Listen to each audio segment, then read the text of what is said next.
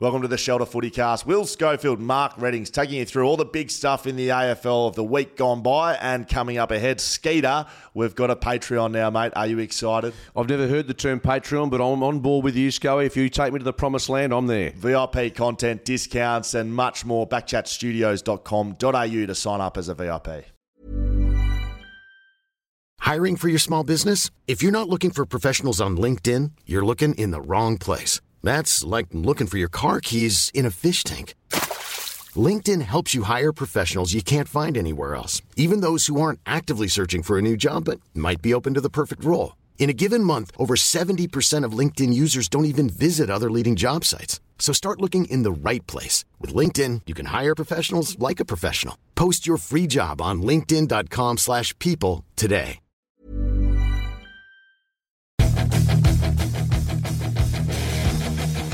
Yeah, here we go. It's Thursday, week two of the finals. It is the Skeet and Sandover show. That's right. Uh, Mark Readings alongside Hamish Brayshaw. Uh, we're here, of course, in the Backchat studios, the Shelter Footy Cast, and that was a Southern River band, of course, out of Thornlie. The boys always playing great music. You can jump on and have a listen. Uh, also, socials at Shelter Footy Cast, footycast at shelterbrewing.com.au. You've got the YouTube Backchat Shelter Footy Cast playlist. It's all there. We've got the Bottle Mart roughie of the week coming up, which is going to be really tricky given there's only two games. Uh, start your footy weekend at Bottle Mart. Grab your shelters where Bottle Mart has you covered. Uh, first of all, Hamish Brayshaw. First time we've had you on the uh, Shelter Footy Cast as a Sandover medalist. Congratulations, my friend. Thank you very much. Uh, yep, it's still sinking in, and you knew this time on Monday night, so uh, Monday morning when we did it last. So Yes. thanks for you held your cover very very well. Uh, no, it's good. It's been a good couple of days. It's a it's still the surreal feeling, but um, nah, very very happy. Did you, you know, we spoke on the night. At what point did you start thinking I'm um, I'm a couple of lengths clear here? I might might have this field covered. Obviously, by round 19, for what it's worth, you you had the medal wrapped up, but a bit earlier than that. Tell us when you thought, oh, hang on, I I I sort of I thought from rounds five to ten that I wasn't going to poll much. I thought I might get one vote um, through that period of games, and, and managed to poll five, and, and got to the ten round mark at ten votes. So I was only four clear. I was only four behind um, Alarm Murdoch, who was the leader at the time, and I knew he didn't play a lot of the back end of the year. Uh, and I went on a pretty good stretch of games, um, so I knew that I would poll pretty well. So about the ten vote mark, ten round mark, I I started to get a little bit nervous and uh, started to text Andrew saying, "Mate, I hope you're tuning in, and this is this could come down to the wire a little bit." And um, then I went three three three and, and jumped ahead to nineteen, and then when I got the um, I got the one vote against East Freo in our loss at the WACA, and and then I knew that I'd, I'd I'd played two pretty good games at the back end. So it was yeah, about round ten is when I started to get really nervous, and then at about round 17, 18, I knew I was uh, I was a pretty good chance. yeah, hands and heels towards the end there. Very nice, uh, winning by seven votes, which Yep. is, is is a terrific result. Uh, uh, most people know your season and how. You, what about the the celebrations? Just give us a glimpse of what the night was like. Did you catch up? I saw obviously Andrew was there. Your, your parents were asleep, but your mum Deb. Um, was alerted to the fact, and so she was. Can you? And you ended up in the, in the casino having a, having a biggie or a quiety. It was a reasonably big night. We had um, so Andrew and Caleb Serong have been doing a, having their pre Doig medal Nobu dinner tradition or something that they've got going, and it's pretty easy to do that when you're winning a lot of money on the Doig medal. Uh, so they head over to Nobu, and they were there that night, and um, and he was Andrew was texting me, and uh, he was watching the night, uh, and he was also keeping mum updated as well, and. There was actually a really good East Perth contingent there on the night because a lot of the boys thought that the three of us, myself, Mitch Croyd, and Angus Schumacher, would poll pretty well, which we did. Um, so they were all there, and uh, at about the uh, about the sixteen vote, uh, sixteen round mark, Andrew had sent me a text saying, you know, I've spoken to mum and good luck and blah blah blah, and afterwards, uh, I che- I didn't check my phone for a little bit after I'd uh, after the fact, but he um, he had texted me a photo, and when uh, when you said let's be upstanding for the Sandover medalist, Andrew, Caleb, and their two partners were in the middle of Nobu and stood up and had a glass of wine raised and in the middle of the restaurant um, celebrating. So that was quite funny. Um, so he came out with uh, with Lizzie for a bit, and then we had all the East Perth boys. Mum called me while we were over at the casino. Not a whole lot happening at Crown on a Monday night. No, in to fact, be fair. that's uh, an understatement. Yeah, so we went and found a bar in there, and there's enough people there to get. So the- all the East Perth uh, contingent were there, and having Ross McLean and- having a drink with you and- So it was uh, it was really good fun, and I wrapped up probably two thirty ish. So got home at a reasonable hour and was up and on Media Street on Tuesday morning. Absolutely. Just a quick story for my night, finishing a bit same as you, quarter to 11. I'm sure, like you hadn't, you know, might have had a glass of champagne, Yeah. but just under control. Um, I had a room at Crown, um, but I didn't think I'd be staying there because I drove my car there and wanted to get up early. And then, of course, um, my two daughters decided, oh, well, Dad, I'll, we'll take the room. Might so, well. so they're up in the room. Uh, said, that, is, is breakfast included? They said to me, said, no, I'm not paying for all that. You just, just uh, sleep in the bed and that's Little fine. did they know your card's already over. As it turns out, uh, I bumped into a guy called Paul Higgins, who's a mate of mine, runs a shoe, and uh, a couple of East Perth blokes that uh, said, "Come on, we're going to the cast." So I ended up drinking probably not a lot, but enough to mean You much, be couldn't drive driving. home. So I, I got a key, went up to my room, so I had to sleep, and they weren't that happy about it. Had to sleep in the same bed as my two daughters. They're 22 years of age, which is not a great look for a dad. But I just slept in one little portion of the bed. Got up at six, did breakfast radio like you, Yep. know, you did, and uh, and we pushed on through the day. Um, Following your Sandover medal victory, that of course came off the back of. Now, you know I'm not great on social media. Yep. But is it fair to say, Jaden, in a word, that this man has been trending this week? Uh, in, Yeah. in a big way. And Yeah. uh, we, Sandover is just one element of it.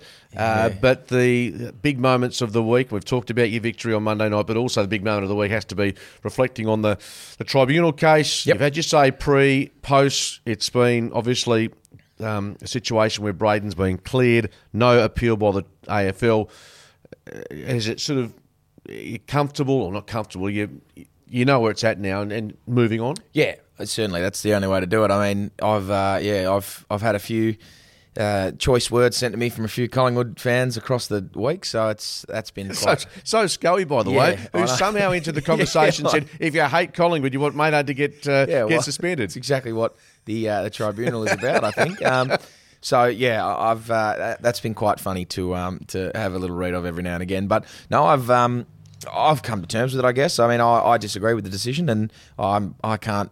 You know, I, it's different difficult for me to reason with, considering it is my brother. But it's um, you know, even if it wasn't, and if it was two run of the mill players that had nothing to do with me, and it was a head knock that a guy has decided to leave the ground and um, and made forceful contact with the head that's resulted in concussion, concussion for you know, for the most part this year. That's resulted in see you later, but.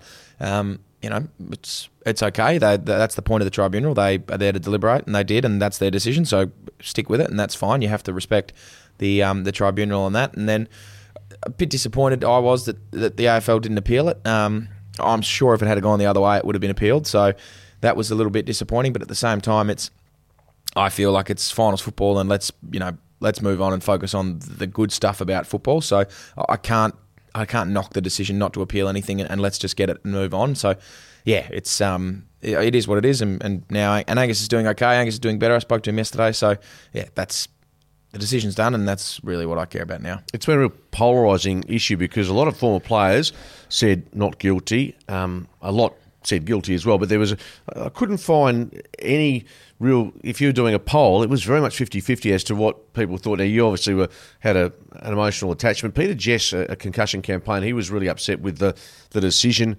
But as you say, uh, it's been made. What the AFL now will probably do, though, and there's a fair chance they'll look at a rule like this, or, or certainly another case like this, and this could be a change, or at least the catalyst for change moving forward. Would, would that give you some solace that, even though there's no suspension here, that they AFL might try to close, if not a loophole, certainly just it's concussion again, it's head-eye contact. Yeah, certainly. I mean, they are doing, they are trying their best to to narrow down on and making this a safer game for head injuries and understanding it's football and there's always going to be uh, head knocks and there's always going to be injuries and there's nothing you can do to stop that. Um, but the duty of care is on the AFL to to make sure the players are as safe as they can be, and I think this will set a precedent moving forward. I'm. I'm not sure how stringent they'll be with this sort of case happening again. And you know, if it happens in round three, whoever it does might get reported for three weeks. But it's, I think they're they're they're doing the right thing in the way they're looking after the head, and I think that has to be the priority going forward. Definitely. Last one on your brother, Angus. Now, he said he was getting some scans the other night. Not sure if the results have come through or, or where that sits, but uh, is there a possibility, do you think that he'll play in a prelim final if Melbourne gets there? I, I don't know. Um, I think if if he Melbourne have got to win obviously this week first. Um, at the moment, I think it's probably a normal concussion, maybe a little bit more so. So I, I would say he's probably unlikely to get up for a prelim if, if they make it, and um, and if they make a grand final, I feel like he would be more likely than likely to more likely than unlikely to play. But yeah, if they if they win this week and, and he makes a prelim and somehow manages to get up, yeah, I'll go to a packed restaurant and cheers and celebrate with the crowd. Yeah, absolutely. Uh, mm. Don't forget, Dice playing at Shelter September 22. Get your tickets now at oztix.com.au. They are some of the big moments of the weekend as we jump into our finals preview. Uh, before we just do that, before we get into Melbourne Carlton, Port Giants, um, gee, Crown's been busy with presentations this week, and uh, your brother was back there on, as you say, Tuesday night. Yep. With the Doig medal. Uh. Caleb Serong wins, no surprise no, there. No All Australian. Yep. Jye Amiss wins the Beacon Award. Brayden Maynard, um, of course, takes a back seat from uh, all the headlines for a moment. Uh, what are your thoughts on, on Caleb's year? And I suppose, in many ways, your brother he mentioned he had a bit of a knee issue in the early part of the year. I think he was beaten by 43 votes. So he's recovered pretty well to, to finish where he did. Yeah, certainly. I thought he, um, looking at it, he, he had oh, I can't remember what it exactly was, but he had some knee knee issues for the first probably six or seven rounds and had to get a cortisone in there um, over the bye, and that settled things down quite a bit. But he um, during that time he still was, I think, almost their second best player, and, and, that was the stage where Caleb sort of came out all guns blazing and was and setting the world alight. So you um, you couldn't you, you can't sort of forget how well he played uh, Caleb at that time, but Andrew was sort of ticking along in the background and then after that, I felt like he was um, he was back to his best self and, and played a really good game of fo- really good brand of football for the year. But I think there was no real surprises that Serong was uh, the winner. He, he had a fantastic year, All Australian, and in some ways they sort of mirrored each other's years from this to last. So um, it was a sensational year from both of them, and I thought Andrew picked up and found his best form in the back end of the year, which which saw him come second. But um, yeah, I think it's a credit to the consistency that he's been able to build over a number of years now, and um, yeah, he's uh, he'll feature prominently prominently in that award going forward, I'm sure. But no, it was a very very well deserved award by Caleb.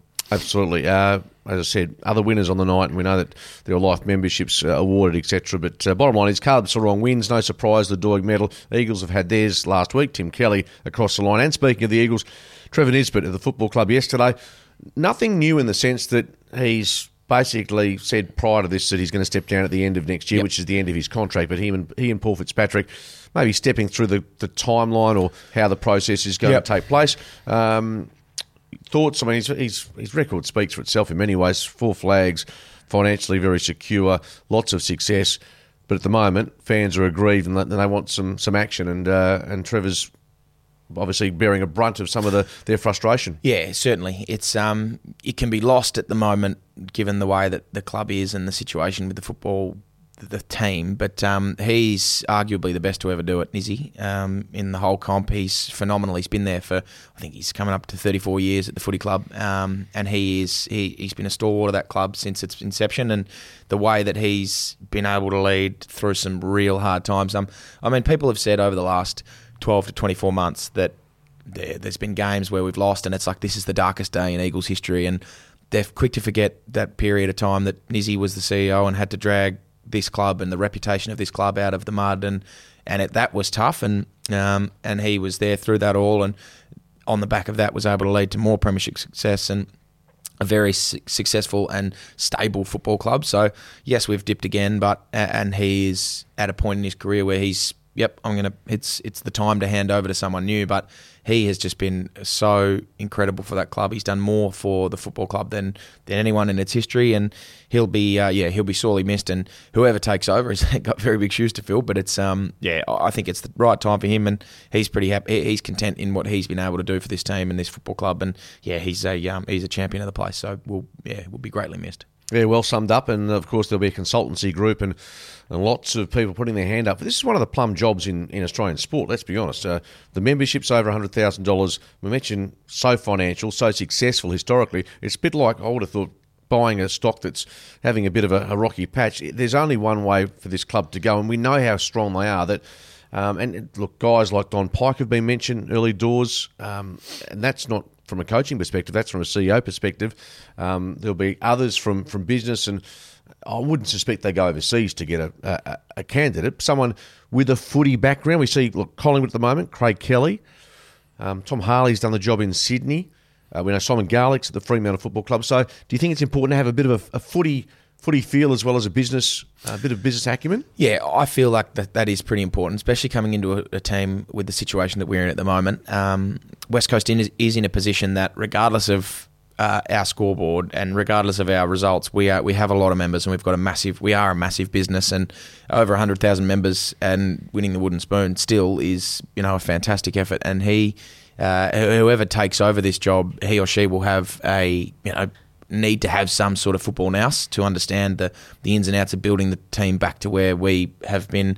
Uh, you know, we've been such a juggernaut in making finals year and year and year, and it's a um, it's become part of the fabric of the f- footy club that we just are a finals and a successful team. So the the football nous will need to be there to make sure that things are putting set in the right place for that to happen again. But at the same time, it's such a mega business and it's been super successful for a long time, and you'll need that that business smarts to be able to, to facilitate that. So yeah, I, imagine it'll be someone with a little bit of um, football background, but uh, yeah, whoever it is has got a big job. Big job. The Sandover man and Skeet salute Nizzy about to depart after uh, an amazing tenure as the CEO of the West Coast Eagles. We've taken care of the off-field stuff. This is a shelter footy cast. We're going to talk some finals. Right now, beginning tomorrow night, MCG almost feels like it's been left in the background mm. given what's happening uh, outside of uh, uh, the footy. Melbourne Carlton, 550. Uh, both sides, obviously, for different reasons, have pressure on them. I think Melbourne, though, carry more expectation given they bowed out in the straight sets last last year, and uh, the disappointment of, of, going out to Collingwood and butchering chances. Um, how do you how do you look at this game, Hammer? With I guess changes looming for, for Melbourne, given uh, Van Rooyen yep. out suspended, and your brother obviously yep. uh, with uh, the concussion battle. They've got to make a couple of changes at least. Yeah, they do. Um, I think. I spoke about this on Monday. The biggest uh, change for them, I feel, will be their, the style of ball movement that they've got going inside forward 50 because they really butchered it um, on the weekend. But uh, this is such a danger game for Carlton. I think it's a free hit. You've had you've won your final. You've got all the emotion out of the way of winning that final, and the support is there. They're going to have it's going to be another packed house. It's already a sellout, I think, and it's um, for them. It's okay. Well, who cares what happens here? We we we're right in and amongst it, and let's just throw our best punch. Whereas Melbourne have that sort of timid nature of we went out in straight sets last year, could happen again this year, and we you know we probably cost ourselves. So there'll be a lot going on in the background for Melbourne. Um, whether they you know whether they want to admit that or not, I'm sure they won't. But it's um, yeah, it's a real danger game for them. I think I still I think they're the better side, but there's um, a lot is going in Carlton's favour going into this weekend. Yeah, the Blues won the last match uh, against Melbourne by four points at the MCG. That was a night that was tinged in controversy as well with the the touch non-touch on the goal line. Uh, Jack Silvagni's been ruled out for Carlton, so too Harry McKay. So both sides have got to make a couple of changes. Uh, the Blues these sides, it's fair to say they sort of play similar footy in terms of their, their midfielders, really, that they generate so much footy. I guess the difference here is that Maxi Gawn will probably have the advantage in, in the ruck. Yeah, uh, I, listening to the, the I think it was Paddy Cripps and Sam Walsh after the game on the weekend. Um, they're a contest side and they want to win the contest and get the ball going forward. Every team is that. That's it's it's pretty hard to distinguish necessarily between the game plans of, of all 18 clubs. Everyone wants to play the same way, and it's it's just who can execute that better. And and the contest is exactly what you need to win. And Melbourne have been doing that for a long period of time, and they're um, and Carlton are playing a really good brand of football that is highlighting their ability to win one on one footy and that's where I think Max Gawn becomes a, a, a, massive difference. His ability to to break open that midfield battle, and it's it's going to be you know they've got both sides have got exceptional midfielders, and there's Carlton have got obviously Brownlow medalist, and, and Melbourne have got some contenders going forward that can you know possibly win that, and they're they're all stars. So I think it's where Gawn sort of separates those two, and if Carlton can find a way to nullify his impact and, and shark the ball a little bit more as opposed to trying to get it on their own terms, it'll be um, that'll be probably what they're going to have to look at doing. And yeah, it's uh, it's it's certainly going to be. I think that the, the difference is how much Gawn can impact, and he's dominated the last few weeks and really taken it upon himself. And whether Grundy plays or not, he'll um, he'll he'll certainly dominate this game. The forward woes for, for Melbourne. Let's have a little dive into this. They had 69, 69 inside 50s last week the second most by any side in a losing final, with the Cats having 72 in a loss in 2016. Bear in mind, from the 27 minute mark of the third term until the end of the match, the Demons won the inside 50 count 24 to 4, but they scored 22 points to 3 in that time. That is just not going to get the job done this week. No, it won't. And uh, it is a credit to Collingwood's defence. They are like they've got one of the best defences in the comp, and they've uh, Craig McRae's got a very well well-oiled system in place there to stop scores. Um, and generate run off half back and all the rest of it. So they're they're flying. So credit to them. But I think it's just the, the method of entry and for whatever reason, it looked you could feel the momentum going Melbourne's way, and but it just seemed like there was a bit of panic and a bit of get the ball and just pump it in, pump it in, pump it in, and that wasn't working. And I don't think they made the adjustment. And Petracca was up on the ball, and they'd moved him halfway through the third, and he has for you know a lot of this year been a, such a dangerous forward option. that when he's not able to, you know, he's not there or thereabouts because he's kicking the ball in, then you lose a little bit down there. And it's um yeah they just needed to change the method and and slow the game down a little bit to to find targets. And even if it meant having shots from 50 meters because you're finding mm. finding a lead up forward who can kick it as opposed to bombing it and trying to pluck that one in a thousand from you know a pack of 10 at the 20 meter mark I feel like they've they just had to mix things up a little bit with the momentum going their way. And that's I'm sure being around football clubs that's something they would have reviewed going into the week. And they can't do that again because that won't hold up in a in a semi final. So they'll um, they'll they'll be aware of that, and that'll be something they're definitely looking to change. Okay. Uh, that being said, I think you've mentioned you think that the better side on paper you believe is Melbourne or a better team. Yep who's winning the, the semi final to get through to take on Brisbane at the Gabba? Oh, I think Melbourne win the game. I, I, think it's going to be pretty tight, and I think it will. You know, it'll take until the last quarter to break them apart. But I think um, I think Melbourne will just outclass them here. Carlton had a lot of emotion sort of come out of that game last week, and for the supporters, for the players, it was such a breath of fresh air and a relief that they were able to finally win it in September. And it's um, it's very very hard to back up a performance like that, and I think Melbourne will just be too good. Well, uh, given there's only two matches, I'm going to give you a, a, nice little give here because I'm going to go with the, the uh, Bottle Mart Roughie of the Week in this match, which leaves you with probably a good option for the sure. second match. So uh, start your footy weekend at Bottle Mart, grab your shelters where Bottle Mart has you covered. So off the back of that, given there's no team over $3, but Carlton at 220 if I take them to win by over four goals, thank you, Jaden. That's yeah, a Bottle Mart. That's a Bottle Mart Roughie of the Week. Um, that's me. Blues, I'm not sure they're going to win by more than four, but I think they can be very yep, competitive. I like it. Take. And we're going to take them as our Bottle Mart roughie of the week as we go from Friday to Saturday night footy and at the Adelaide Oval. Talk about a pressure. We mentioned uh, Melbourne, straight sets. Well, Port Adelaide, they've been the boom side this year in many ways. They've been top of the table yep. at times. You think they're going to finish top two.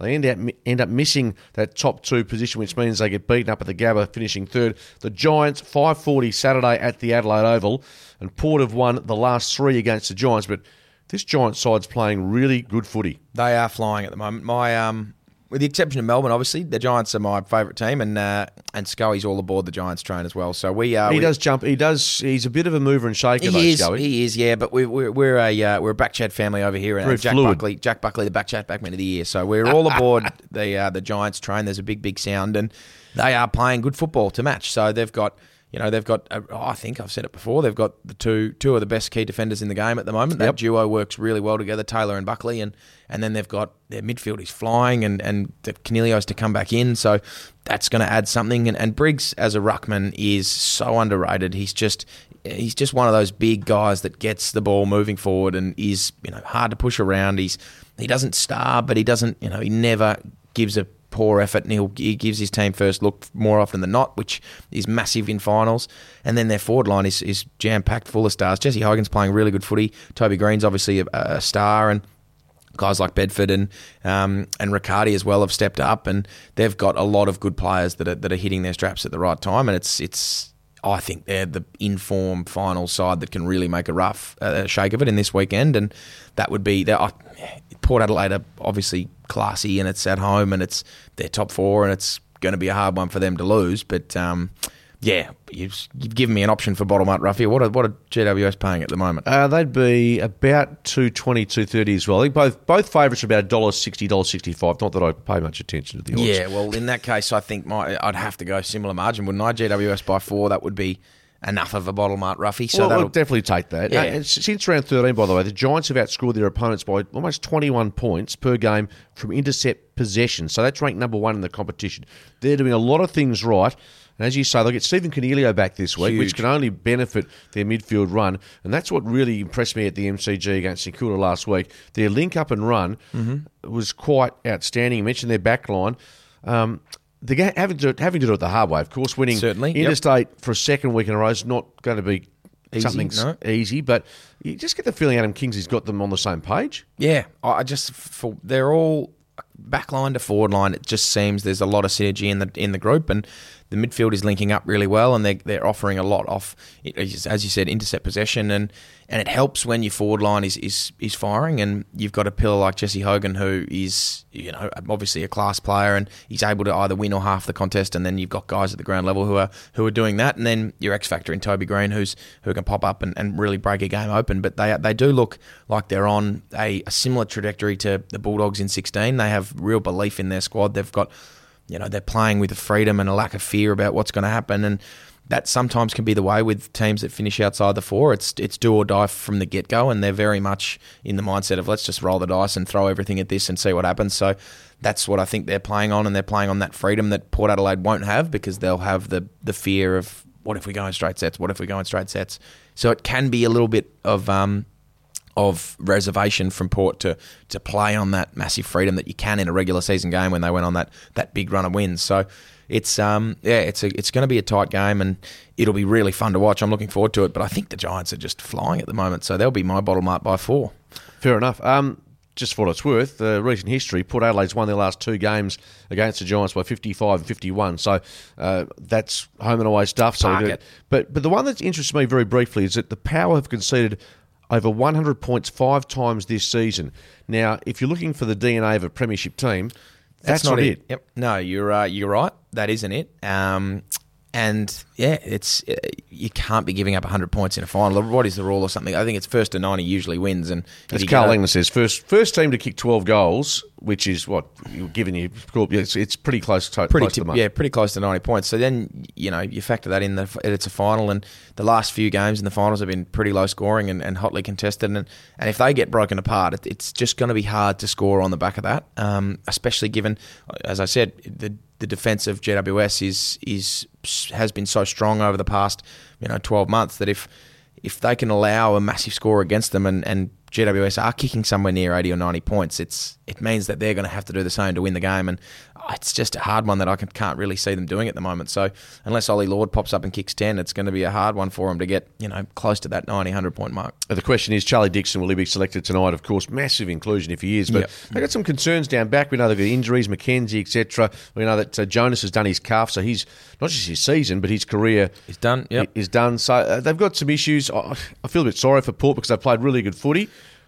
But I'm tipping them to win because most Okay. sides, as you know, as you've done with Melbourne, Yep. bounce after Yeah. having a disappointing qualifying final or being beaten. And, and no one was more disappointing than Port Adelaide in their qualifying final against Brisbane, who are absolutely flying. Of course, the Collingwood Magpies having a, a breather as well. Uh, this is the Shelter Footy Cast with Skeet and the Sandover Man.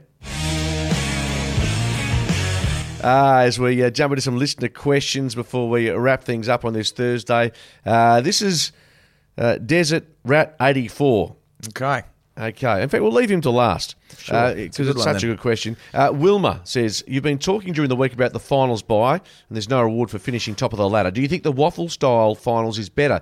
Top nine finals and first gets a week off. So essentially, it's top five, though. Um, Yep. But, but uh, yeah, do you think there's any any different method that would better suit an AFL final system? Scully, Scully has convinced me, and, and he's turned my uh, my thought process around on this that the pre-finals bye should be before the grand final. Yeah, but he got that from me, Yeah, and who- I got it from someone else. Well, so in that case, that's I, I like that. So I, I. I feel like that's that gives the teams who finish at the end the best. The, the, they get the advantage. I understand what um, what the question's asking about the the first. The, f- the minor premier getting a week off. So in the WAFL, the, the, Yes. the minor premier gets the first Fremantle week off. East Fremantle get the first week off, and then they play in a qualifying for the grand final next. And I'm not sure. I haven't even looked at what a graph of that would look like for nine teams. So it's it, it becomes tricky. But I think the um, yeah, I think the benefit should come if not to the first team that finishes, to the to the teams that make the grand final. So I haven't looked at it and been able to you know nut it out what it would look like for getting a benefit for that first one. But um, it's certainly something to look at. Yeah. Yeah, and I'm, I'm a big fan of the pre-finals bye. Not just, I mean, I mentioned the, the Angus situation with regards to con- concussion, which will happen in a prelim final. Uh, maybe not as severe as what your brothers had, but I just think it, let your healthiest best two teams be available for a grand final. That's my theory, as opposed to uh, for week one of the finals. But that uh, is something the AFL, I'm sure, will look at. Uh, Wilma, thanks for your correspondence. Jamie says, What are your thoughts on the crowd reaction every time Adam Saad touches the ball? I was sitting in the nosebleeds for the Eagles Blues game. Some people commented that people yell boom whenever he touches the ball because he's Muslim. His Wikipedia page says Blues supporters yell woof because of his big left boot. So I may be overthinking it. Um, going back, Ange Christou was a player that used to have that when he kicked the foot. He was at woof. Um, I'm not sure there's anything untoward with No, uh, what I, he don't, said for I, Adam I Saad. don't think so. And if there was, I, I feel like he would have probably addressed the Carlton Yeah. fans and they would have stopped. Uh, I mean, whenever Jacob Van Rooyen goes near the ball, everyone yells. So every, Luke Bruce kicks the ball, everyone, Bruce. So there's. That's just the way it goes. I feel like it adds a little bit to It's the a game. feel-good. and It's- It's, it's- a feel good sound. Yeah. Yeah, there's nothing untoward, Jane, but I understand your question. And uh, look, oh, as you say, as Hammer rightly pointed out, if there was any issues, it'd be Adam Saad who would call it out. Uh, Zach says, What are your thoughts on the AFL implementing a loan system similar to soccer in Europe for AFL clubs? And I can say this I, I read this morning the AFL is looking at a, a mid season trade as opposed to a draft. They might have both, but the trade mid season, I think, would be something that clubs would be certainly uh, that'd prick their ears. Yeah, I think so. The loan one is an interesting thing. I mean, other sports do it where you can just say, uh, West Coast player can say, righto, GWS, you can have this player for you know six months, twelve months, and I'm not, and then come back. And I'm not sure how that goes. I I think the mid-season trade is something that can certainly be looked at and, and can address a lot of issues that clubs have. And um, the the issue, the the way that would help the mid-season draft is that potentially all the key pillars have gone in the in the national draft, and there is there are obviously players that go in mid season that have that have played good state league footy and potentially have missed the draft. But I think if if it comes to you need a real key pillar for if if your fullback goes down, for example, and and there isn't anything of, of real substance at a state league level that potentially you can trade for someone that's that's not going to get game. That that I think is something that has a, a lot of merit. The loan system I think is a little bit hard in our game. Yeah, difficult, but uh, I like the idea thinking outside the square, and we are taking ideas from American sport and potentially uh, from uh, the round ball game as well. Last one to finish up, uh, we go back to Desert Rat 84. Speaking of trades, how good is it having Hamish or Sandover Man on the show? Any chance of an end of season trade? Will for Hammer just completely Wow. smashing Scully on the way home. Stiff, Scully. No, um, I'm here. I'm here off the bench. I'm a, I'm a very willing substitute when Tell you what, the if time, and when it's timing needed. was very handy this week. I've got to say. Yeah, if and when needed, I'll uh, I'll step off the bench and, and take a little bit of the heat. So um, no, I'm I'm quite happy to be uh, to be the best six man in the comp. I tell you what, uh, yes, Scully. It, he just it's working the media. Once you t- take a holiday, you may as well just say, "Listen, boys, um, good luck." Uh, someone's going to take your gig if they get a chance. Um, before we go, WAFL this weekend. I know East Perth, you don't, are out, so you don't give a rat's. But East per, East Fremantle are through. It's Subiaco going to go to Mandurah. So am I on Sunday to see Yep.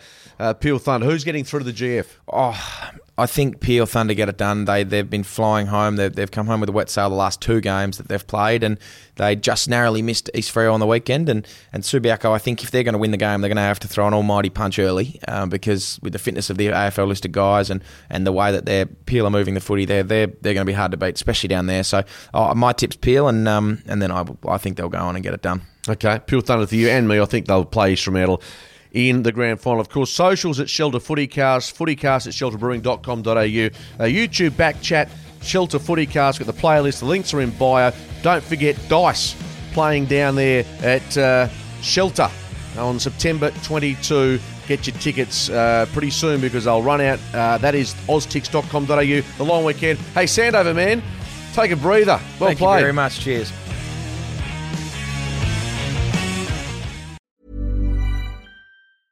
Even when we're on a budget, we still deserve nice things. Quince is a place to scoop up stunning high-end goods for 50 to 80% less than similar brands. They have buttery soft cashmere sweaters starting at $50, luxurious Italian leather bags, and so much more. Plus, Quince only works with factories that use safe, ethical, and responsible manufacturing. Get the high-end goods you'll love without the high price tag with Quince. Go to quince.com slash style for free shipping and 365-day returns.